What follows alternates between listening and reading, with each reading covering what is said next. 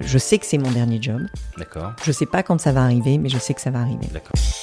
Je commence à euh, regarder autour de moi, à m'interroger sur, euh, ok, vers quelle orientation je vais, qu'est-ce que je vais faire? J'ai besoin quand même de ce contact et de pouvoir aider les autres. Il faut que je trouve maintenant l'idée qui va me permettre de basculer. Et quand je commence à évoquer éventuellement euh, euh, le bien-être, ce genre de choses, je sens quand même un peu une incompréhension de la part de mon entourage. Bonjour et bienvenue dans ce nouvel épisode de Au revoir Président, le podcast qui décortique les trajectoires de vie de celles et ceux qui un jour ont décidé d'appuyer sur pause. Toutes les deux semaines, je partage avec vous mes rencontres effectuées avec des personnes inspirantes. D'un côté, des cadres dirigeants qui au cours d'une intense carrière ont décidé de changer de vie, et de l'autre, des experts qui, grâce à leur savoir et connaissances, peuvent nous aider à mieux comprendre et appréhender ces transitions de vie.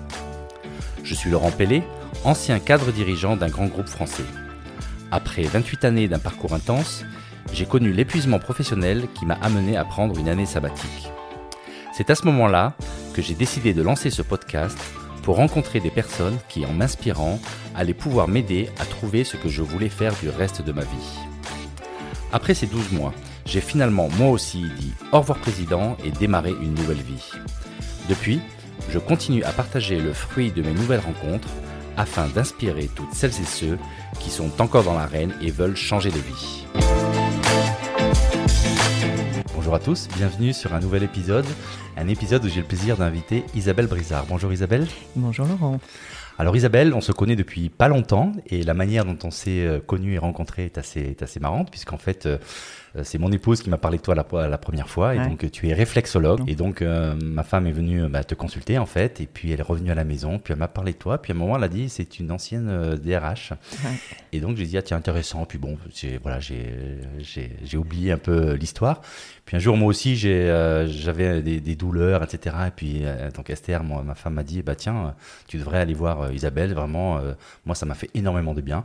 Je suis venu. Et puis en fait on a commencé la consultation où tu m'as on a on a papoté euh, peut-être un peu trop. Donc euh, et puis là tout d'un coup je me suis dit mais en fait euh, t'es un super profil pour mon podcast. Et donc on a discuté discuté etc échangé.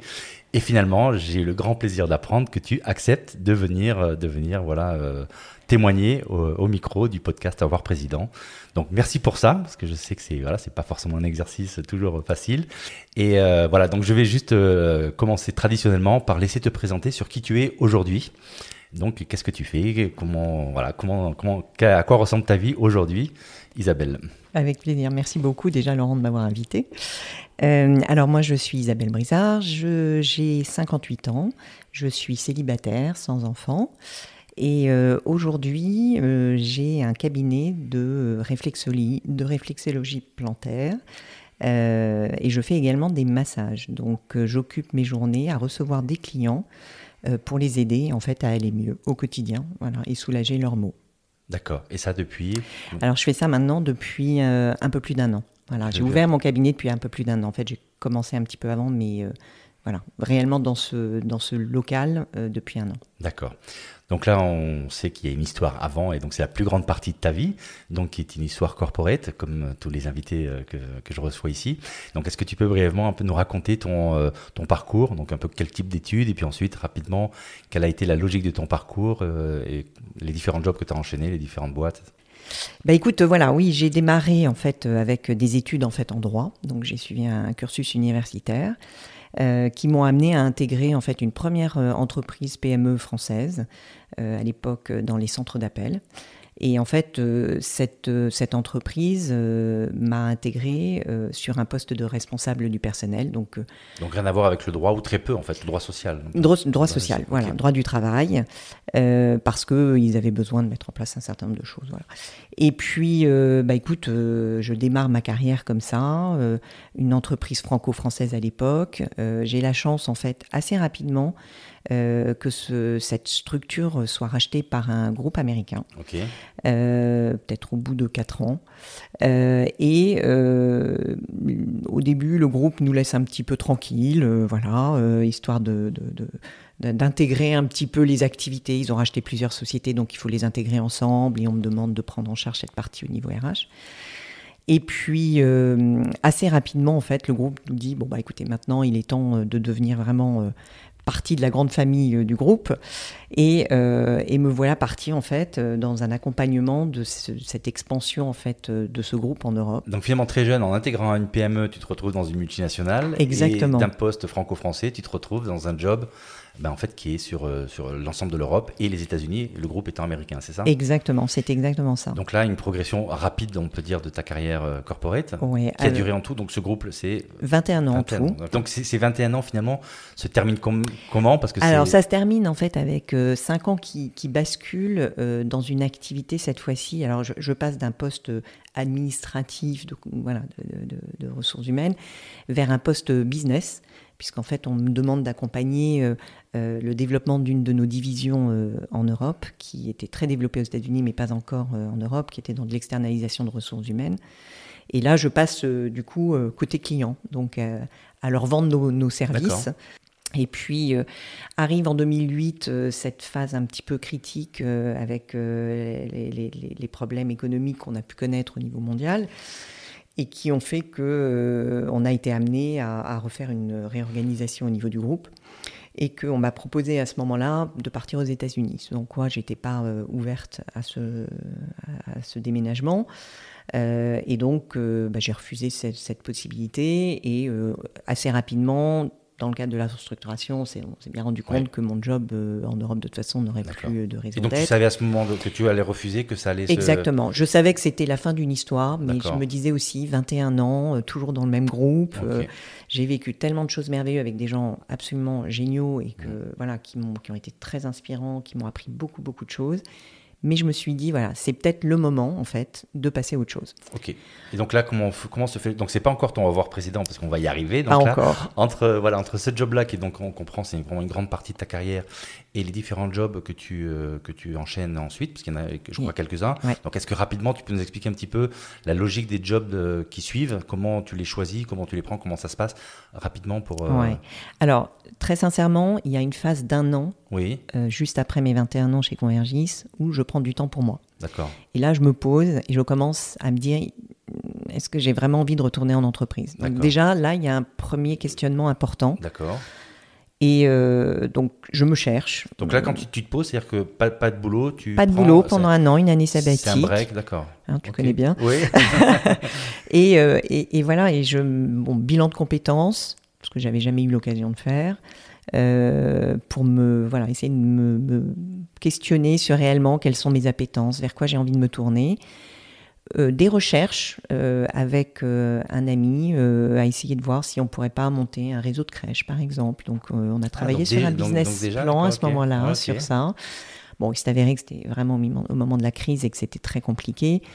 on a regardé aussi les franchises, par exemple. donc voilà.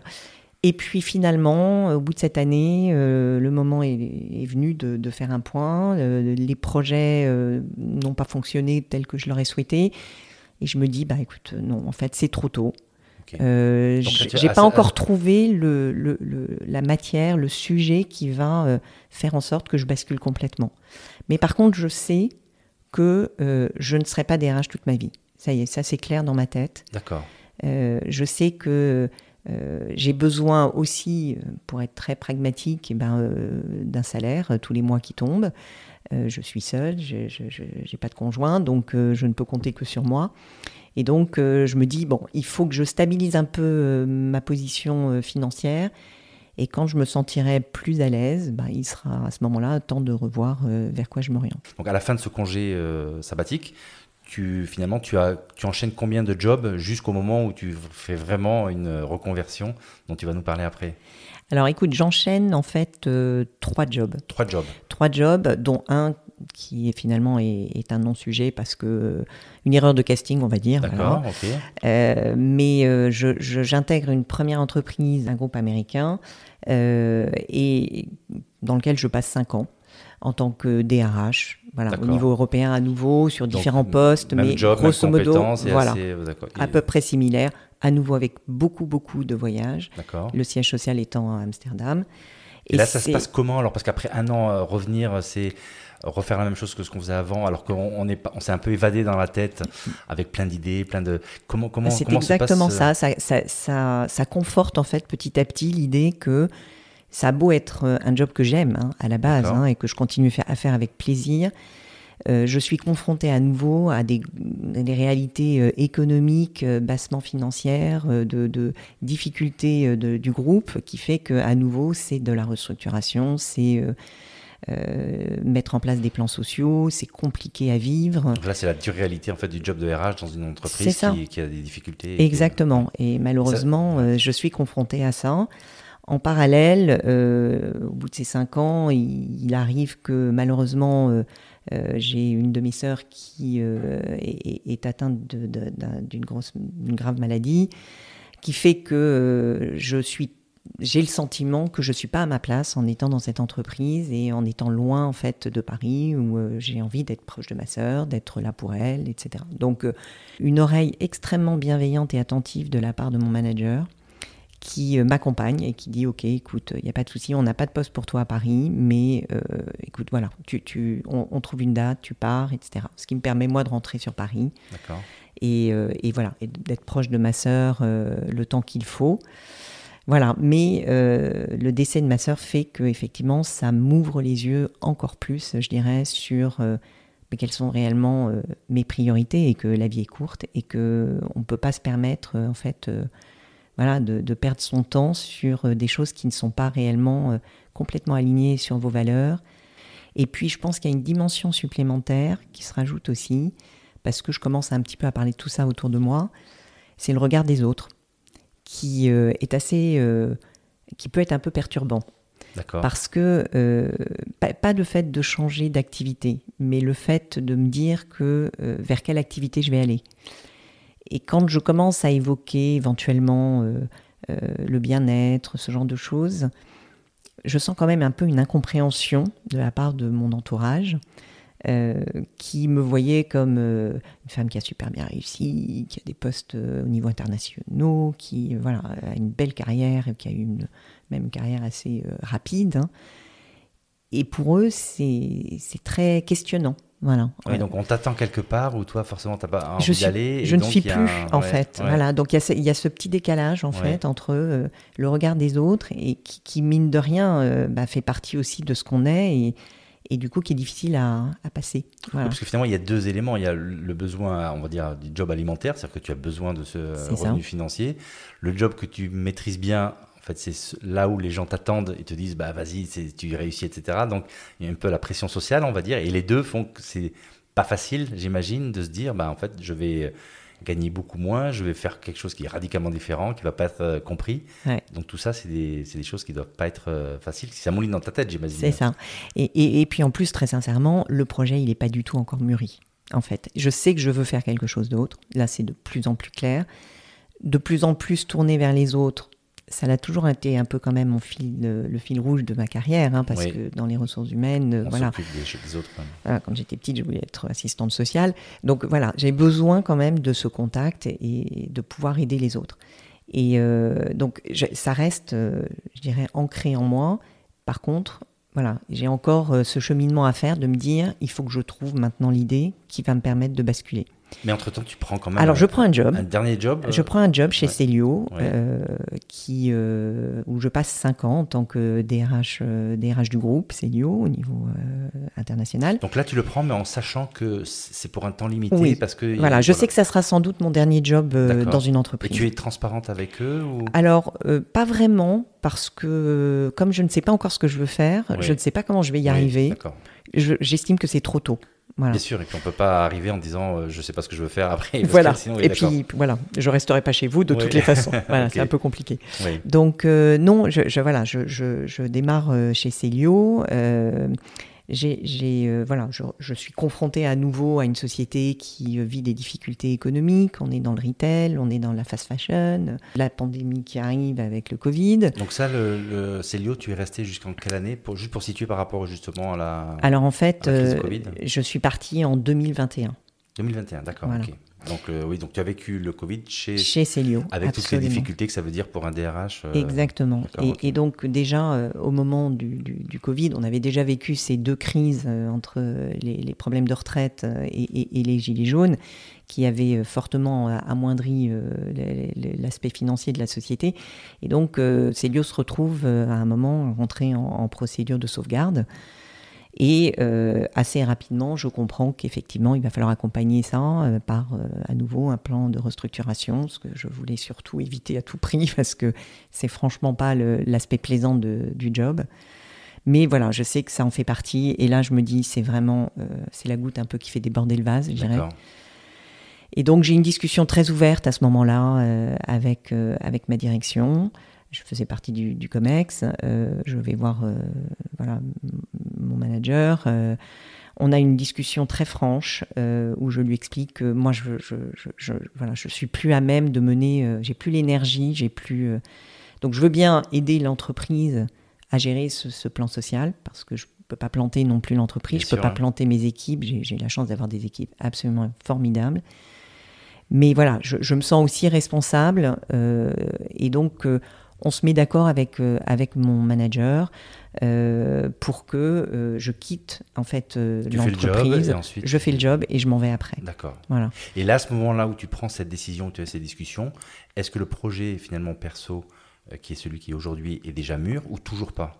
Alors, il est, euh, il est pas totalement mûr parce qu'en fait, euh, je t'avouerai très sincèrement que je démarre à ce moment-là ma formation de réflexologie. En fait. Ah, mais alors attends, parce que là, ça, ça, arrive vite parce que pour démarrer une, formation, c'est qu'on a déjà fait un cheminement. Donc là, il y a un truc que j'ai. Que tu as loupé. Oui, que j'ai loupé. Oui. que je t'ai pas dit. alors vas-y. Non, en fait, effectivement. Euh, pendant ces, ces, ces, cinq années, progressivement et au fil, au fil du temps qui passe, euh, je commence à euh, regarder autour de moi, à m'interroger sur, euh, OK, vers quelle orientation je vais, qu'est-ce que je vais faire? Parce que je sais que c'est mon dernier job. D'accord. Je ne sais pas quand ça va arriver, mais je sais que ça va arriver. D'accord. Et là, voilà, j'ai toujours cette envie de garder le, souci d'autrui, le souci d'être auprès des gens. on m'a parlé de bien-être dans les discussions que j'avais autour de moi. Euh, et puis un jour, je décide de faire un salon. En fait, je commence par un premier salon du bien-être où je vais. Je commence à regarder, mmh. je fais le tour des stands, je discute avec les gens, etc. Et puis je tombe sur une école, première école, deuxième école, je regarde un petit peu, j'interroge. Puis je, vais, je finis par prendre, euh, par faire une journée dans une école, une porte ouverte, pour essayer de comprendre un petit peu les mmh. différents métiers, qu'est-ce qu'ils proposaient, etc. Et donc là, on est en quelle année par rapport aux 5 ans? On est Alors, on est, euh, je dirais, en Donc, euh, je dirais Deux ans au, milieu, au, milieu, à peu près de ces 5 ans. Au milieu du guet, on va dire. Mhm. et, euh, et, voilà, et je découvre différents métiers. Je, je, la première chose que je me dis, c'est, ok, c'est bien tout ça, mais c'est beaucoup de temps, il faut que je me forme. J'ai un job actuellement, des responsabilités, des gens qui comptent sur moi, je ne peux pas tout planter non plus. Oui. Donc je vais pas faire n'importe quoi. Je vais commencer par petit. Donc je vais essayer déjà de vérifier que euh, bah, ces métiers en fait euh, qui sont liés au bien-être, euh, c'est quelque chose que je peux faire finalement et que je suis en capacité d'aller toucher les gens donc finalement, tu commences par te former, mais en parallèle de... C'est ça. Je me forme. Première formation, je fais du massage. formation, courte. de 3 jours, 4 jours. Donc tu prends des congés. Massage. Alors voilà, je prends sur mes congés euh, et je fais une première formation de massage que j'adore. D'accord. Mais franchement, j'adore. Un, prof hyper inspirant euh, qui me convainc sur le fait que effectivement c'est quelque chose qui me plaît. Euh, et, du coup, je me dis, bah, ok, là, je suis capable, je sais que je suis capable de toucher quelqu'un, je suis capable, enfin, ça ne me repousse pas. D'accord. Donc, du coup, je me lance et je me dis, ok, la réflexologie, c'est une formation de plus d'un an. Euh, j'y vais, je me lance, je le fais en parallèle de mon job. D'accord. Donc c'est des cours du soir, c'est le Alors c'est surtout le week-end et puis sur mes congés. D'accord. Euh, et puis euh, comme c'est aussi au moment du Covid, bon bah il y a une grosse partie qui est concentrée au lieu d'être sur une période d'un an, ça va être fait sur six mois, en parallèle d'un plan social que je dois monter. Donc là c'est une période très compliquée parce que très intense.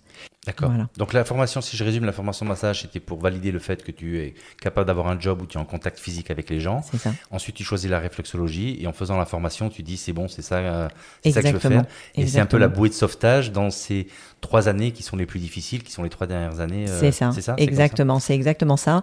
Avec euh, voilà, en me disant. c'est un moyen de voir en fait une issue derrière à ce que, ce que je suis en train de vivre. Alors là, j'ai deux questions. La première, c'est par rapport à ta boîte toutes ces formations-là, ils sont au courant Non. Non, d'accord. Non. Et euh, la deuxième question, c'est par rapport, donc tu parlais un peu de la pression sociale, donc j'imagine les, proches, la famille, etc. Là, là tu t'es, tu t'es dévoilé parce que forcément, tu, j'imagine que tu, euh, tes, proches sont au courant. Donc, qu'est-ce qui se passe à ce moment-là? Comment ils prennent la chose? Comment toi tu le vis? Comment tu te défends par rapport à, cette pression? Alors, euh, c'est, très surprenant, des réactions très différentes en fonction des personnes mais euh, certains qui comprennent pas, qui comprennent pas ce choix, euh, effectivement, parce que bah, ils ont une image de moi qui euh, qui va pas avec ça, en fait, qui ne va pas avec le fait de devenir une praticienne en réflexologie ou en massage. Ils me voient comme quelqu'un qui est dans le côté intellectuel, qui va, voilà, qui est en entreprise. Bon. Donc, est-ce qu'ils t'ont mis le doute ou pas? Alors pas du tout en fait. D'accord. D'abord, euh, je pense que ils m'ont pas abordé frontalement, ce qui était assez amusant, mhm. mais ils sont passés par euh, une de mes sœurs, par exemple. Il faudrait que tu lui dises quand même qu'elle est en train de partir en sucette, c'est ça? C'est à peu près ça. Est-ce qu'elle va bien? Et en fait, je, euh, je connais un psy, peut-être. et c'est vraiment ça. je pense qu'il y a une inquiétude en fait pour certaines de, mes, certains de mes amis. Euh, d'autres, au contraire, euh, bah, ils sont hyper contents pour moi et euh, ils me soutiennent. ils trouvent que c'est génial, qu'il y a un côté entrepreneur. Que... Et ils se disent, mais oui, enfin voilà, tu as, donné, tu as, passé 35 ans de ta carrière à, courir, à bosser comme une tordue. C'est stop, maintenant, voilà, tu as besoin de passer du temps pour toi et de te faire plaisir dans ce que tu fais au quotidien. Donc, voilà, un peu un mélange, mais finalement, beaucoup de bienveillance en fait. Toujours beaucoup de bienveillance. Et au final, ça te réconforte dans ton choix Complètement. Et puis, euh, et puis des gens qui commencent à me dire, mais moi, je vais t'aider, je vais te donner un coup de main là-dessus. Euh, je vais, voilà, moi, j'ai des amis, euh, beaucoup d'amis dans le marketing qui m'ont beaucoup aidé, entre autres, à créer mon site internet. voilà. Donc ça s'est fait après coup, ça, évidemment. Mais en tout cas, de, voilà, les gens ils ont envie de, que ça se passe bien pour moi. Quoi. Et au niveau financier, parce qu'on sent que la finance quand même été quelque chose qui t'a fait rester dans le monde corporate parce que tu avais besoin de ça. Mm. Là, euh, j'imagine qu'il y a un gap parce que c'est quand même un job de, haut niveau. Comment tu as comment tu as abordé ce sujet-là en disant ok c'est un projet qui va me permettre en fait de pouvoir continuer à vivre financièrement euh, et à pouvoir m'assumer. Euh. Ouais. Alors en fait non, il faut être très clair. Quand on bascule, on sait qu'on ne gagnera plus jamais le même niveau de rémunération. Et ça, c'est quelque chose que j'avais euh, déjà euh, appréhendé depuis un certain temps. Donc j'avais pu euh, progressivement, un, bah, stabiliser un peu ma situation et puis, pour être très clair, j'avais enfin fini d'acheter mon appartement, donc j'avais un toit sur la tête. et donc, et, un petit peu de ressources de côté financières, ce qui me permettait de voir venir pendant un certain temps. Donc tout ça, c'était très clair dans ma tête en fait. je savais que ma rémunération allait, j'allais diminuer mes revenus euh, de, du tout, tout, tout. Quoi, hein, et, euh, Oui, et puis on se rend compte peut-être que tout n'est pas relié à l'argent, c'est-à-dire que peut-être tu as moins de besoins parce que tu es tellement comblé au niveau personnel que en fait tu, tu, euh, oui, tu, tu, réduis tes besoins et donc tu t'adaptes. Exactement, tout à fait. Voilà. Alors, le, patient zéro, est-ce que tu peux nous raconter comment ça se passe?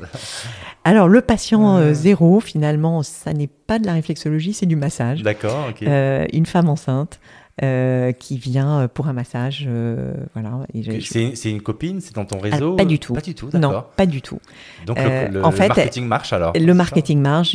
Enfin, le marketing, voilà. Enfin, mon site internet, j'ai ouvert ma, ma page Google et, elle me trouve comme ça. Donc, première cliente, voilà, qui arrive comme ça. Et, et, un bonheur total, quoi. Je veux dire, à la fois de l'appréhension, parce que première cliente, ben oui. on ne sait pas comment ça va se passer, et à la fois un vrai plaisir euh, de pouvoir partager en fait. Euh, voilà, tout, tout, tout, ce cheminement que j'ai eu finalement, c'était pour cet objectif-là, c'était pour être là pour la personne et pour lui apporter un peu de réconfort, un peu de, de, bien-être. Et cette détente et, c'est voilà, et, le sourire de la personne quand elle part de votre cabinet, ben voilà, c'est la, plus belle récompense que vous pouvez avoir. Et là, tu as su que c'était bon. Quoi. Et voilà, et c'était parti. Et euh, alors, euh, évidemment, c'est voilà, ça, ça, reste un peu compliqué. Il faut se faire une clientèle, ça prend du temps. Euh, j'avais pas du tout anticipé cet aspect réseaux sociaux. moi, je suis pas du tout là-dedans. C'est pas, c'est pas mon truc. donc il y a toute cette, toutes ces notions qu'il faut, qu'il faut apprendre, qu'il faut, il faut s'y mettre petit à petit. Et une fois de plus, c'est pas c'est pas la partie que j'aime dans mon métier, dans mon nouveau métier. Mais il y en a une petite partie et il faut l'accepter. Voilà. Donc euh, je me dis première année euh, assez satisfaisante parce que j'arrive presque, je suis pas tout à fait là où je voulais être dans mon business plan, mais je suis pas trop loin. Et, et surtout, je vois que ça progresse. Donc euh, chaque semaine, il y a un peu plus de rendez-vous. Le bouche à oreille fait, fait son effet. Le bouche à oreille, les, voilà, les réseaux sociaux quand même, mine de rien, les communautés, etc., sur lesquelles on poste, etc. Donc on voit qu'il y a quand même euh, une certaine émulation qui se met en place petit à petit. Et ton équilibre de vie, comment ça change Parce que tu, tu, vraiment, tu prenais les avions, tu étais l'international, etc. Maintenant, tu, tu, vis principalement à Paris, j'imagine ah ben je, je bouge plus, ou presque. Ton logement est pas trop loin de ton cabinet J'habite près d'ici, euh, mais je revis, quoi. Je revis. J'étais debout euh, dans ma vie professionnelle euh, entre 5 et 6 heures quasiment tous les jours. Je terminais à 9 heures le soir. et là, j'ai une vie normale. Alors, je bosse en fait, je reste très disponible pour mon cabinet parce que c'est ma priorité aujourd'hui, donc je bosse 6 jours sur 7. Mais euh, je le fais avec tellement de bonheur et de plaisir que c'est pas du tout pas une contrainte. Non, c'est vraiment euh, c'est un épanouissement personnel au quotidien en fait. Et donc euh, bah voilà, j'ai des, des, temps de pause entre certains rendez-vous. Il y a des jours où il y a moins d'activité que d'autres, donc j'en profite pour faire d'autres choses. J'ai, euh, voilà, je me suis remis à faire du sport, euh, à voir euh, mes amis, aller déjeuner de temps en temps, ce que je ne pouvais absolument pas faire parce que j'étais souvent à l'étranger. Donc, non, non, c'est, c'est un, un, équilibre personnel que j'ai retrouvé. J'avais presque plus conscience que ça me manquait autant à une époque. Et là, aujourd'hui, euh, enfin voilà, enfin je me dis, mais pour rien au monde, je reviendrai en arrière. Quoi. Et est-ce que tu t'es rendu compte de, conséquences physiologiques sur toi, sur, sur le sommeil, sur l'appétit sur, Est-ce qu'il y, a eu des changements comme ça qui, qui sont opérés ou pas? Alors, euh, sur le sommeil, oui, clairement. Oui. Bah oui, parce que. Et puis sur le stress, quoi. Enfin, je veux dire, euh, je me sens pas du tout stressée aujourd'hui, alors que j'ai ma propre activité, que je suis complètement autonome, que je dépends plus de personne, mais à la fois, euh, bah, j'ai personne non plus, euh, voilà, euh, qui, qui, va pouvoir me ramener du, du, business si ça vient pas. Donc je ne peux compter que sur moi. Mais pour autant, je suis hyper zen. Alors qu'effectivement, dans mon cadre professionnel, on sait qu'à nos niveaux de responsabilité, on est confronté à des pressions énormes, il y a des tensions tout le temps des conflits sociaux, enfin bon, voilà, tout ça, euh, c'est lourd à porter au quotidien, donc beaucoup, beaucoup de stress. Et là, euh, bah, plus du tout. Quoi. Ok. Bon, bah, écoute, c'est vraiment très inspirant et merci beaucoup d'avoir euh, bah, livré toutes ces, toutes ces informations. Je pense qu'ils sont vraiment intéressantes pour des gens peut-être qui se diraient j'ose pas faire pas. C'est vrai que c'est pas évident quand on a des, gros jobs avec des grosses rémunérations, des gros des statuts, et puis se retrouver à faire un, job qu'on aime bien, mais que les autres, même que nos proches, ne comprennent pas. Je, pas toujours. Je suis vraiment très très content que tu aies pu en parler comme ça, parce que je pense que ça, ça peut aider beaucoup de gens qui bah, peut-être n'osent même pas en parler autour d'eux, tellement c'est disruptif, on va dire. Et c'est ça que j'ai aimé dans ton profil, c'est qu'on entend tellement de, de DRH qui deviennent coach ou quoi. Et là, vraiment, j'ai voilà, trouvé ça très original. Et vraiment, on sent que tu as suivi une, une passion. Et moi, je pense que c'est ça la réussite, c'est que quand tu suis ta passion, ça ne peut que marcher en fait. Bah, écoute, euh, voilà, je croise les doigts, mais en tout cas, je le vis extrêmement bien et c'est ça le, voilà, le, principal. être heureuse dans ce qu'on fait. Ok, alors je termine par quelques questions traditionnelles que je pose à, tous mes invités. Donc euh, la, première question, c'est quelle pourrait être la morale de ton histoire, euh, telle que tu viens de la raconter? Écoute, la morale, je dirais que, en fait, il faut se faire confiance. Mm. Il faut se faire confiance. Euh, il y a un temps pour tout. Mm. Moi, j'avoue que les choses se sont faites par étapes, euh, pas, pas spontanément. C'était pas forcément écrit et évident, avec des doutes, effectivement. Il faut se laisser le temps. Il faut laisser le temps au temps. Et il y a un moment, c'est assez incroyable, mais c'est vrai.